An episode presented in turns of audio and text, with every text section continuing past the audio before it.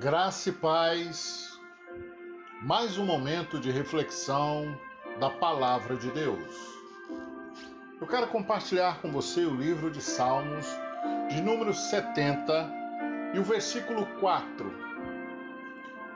Contudo, que se alegrem e regozijem por tua causa todos os que te buscam. Deus é grande proclamem sem cessar os que amam a tua salvação. É uma oração em forma de poema de Davi, uma súplica pelo socorro de Deus. O momento que nós chegamos no planeta Terra as profecias bíblicas praticamente se cumpriram. E aí existe uma coisa que às vezes a gente olha e, e, e meio que des, desapercebido, porque nós já escutamos tanto essa coisa de Jesus vai voltar, Jesus vai voltar. E aí eu já ouvi de algumas pessoas falando assim: é, vai não, vai não, Mas quando você olha para a palavra de Deus, cada palavra que aqui contém está se cumprindo. Nós vivemos uma época em que mudaram as opiniões, mudaram o que é certo.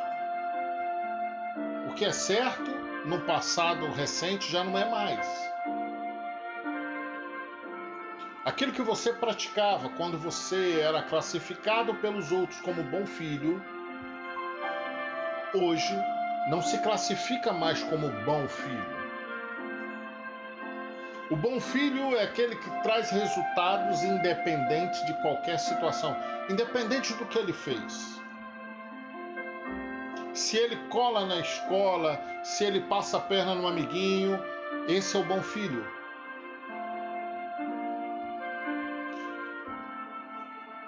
E os pais batem palmas para esse tipo de criação.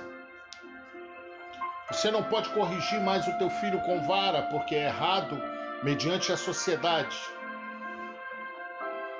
Mas em vez de você criar um filho, você tem criado um monstro.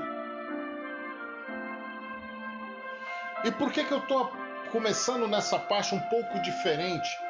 É para te falar que com Jesus nós estamos vivenciando a mesma coisa. Há um tempo atrás, viver com Cristo era ser diferenciado do mundo. Há um tempo atrás, viver com Cristo era saber que por causa dele a alegria vinha para aqueles que o buscassem. Mas hoje nós vivemos uma utopia dizendo assim: não, Jesus é amor. Nós vivemos uma utopia dizendo que podemos fazer qualquer coisa. Só que a minha Bíblia diz que, como foi nos dias de Noé, assim seria na volta do Filho do Homem. E nós chegamos a esse ponto. E o socorro de Deus, a súplica de Davi por socorro, é o que nós, como cristãos, temos que praticar nos dias atuais. Porque se você olhar o versículo 2 e o versículo 3 desse Salmo de número 70, pode ser o seguinte: cubram-se de vergonha e confusão os que me demandam a própria vida. Recuem coberto de desonra os que se divertem com a minha desgraça. Recuem coberto de vergonha os que maliciosamente murmura: bem feito, bem feito. Olha o que Davi fala. Só que existe uma coisinha que as pessoas não conseguem compreender. O cristão, ele não está se preocupando em aquilo que você vai achar a respeito dele. O verdadeiro cristão, ele apenas é cristão. Ele sabe que ele é defeituoso, ele sabe que ele é pecaminoso, ele sabe que ele é falho, ele sabe que ele não é perfeito, ele não prega perfeição.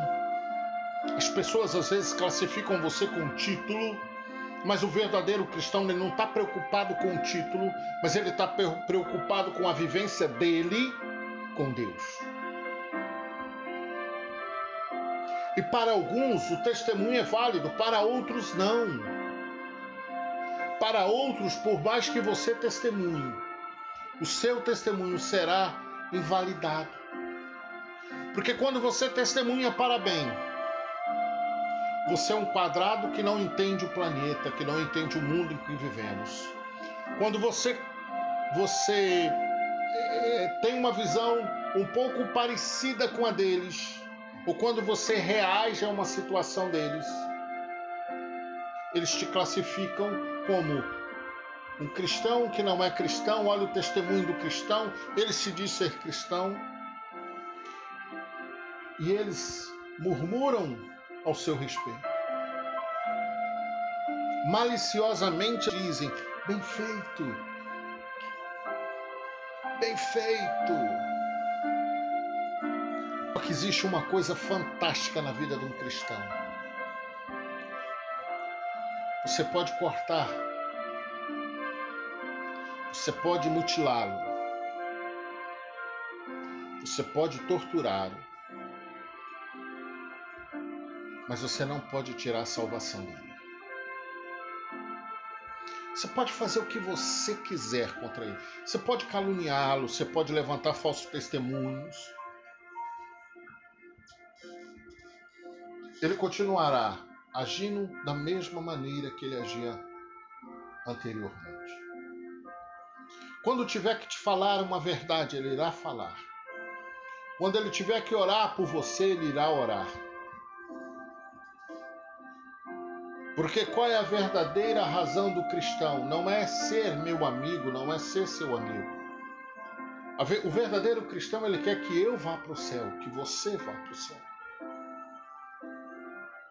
Nós, como cristãos, não é a questão da amizade. A amizade é, é, é decorrência da nossa jornada. É o benefício de estarmos com Cristo. Mas a sua vida, quando nós chegarmos diante de Deus, Ele vai olhar e você não vai poder apontar o dedo para mim e dizer o seguinte: não, ele não me falou, porque eu falei. Ele não orou por mim, eu orei.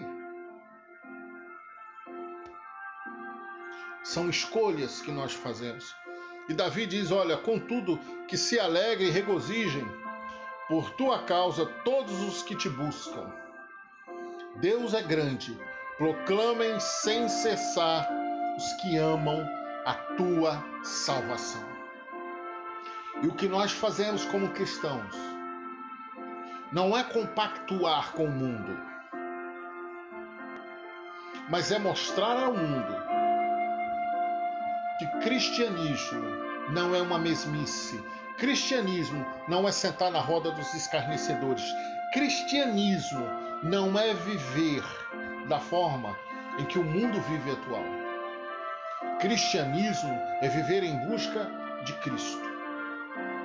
A perfeição quando nós chegarmos lá. Lá seremos perfeitos. Aqui somos cheios de falhas Aqui estamos sempre numa batalha, numa busca constante para nos livrar. Mas lá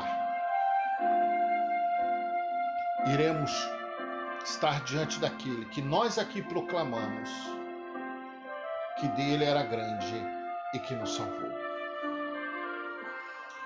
Então que você possa suplicar por socorro a Deus não se preocupem com aqueles que defamam ou que se levantam contra você.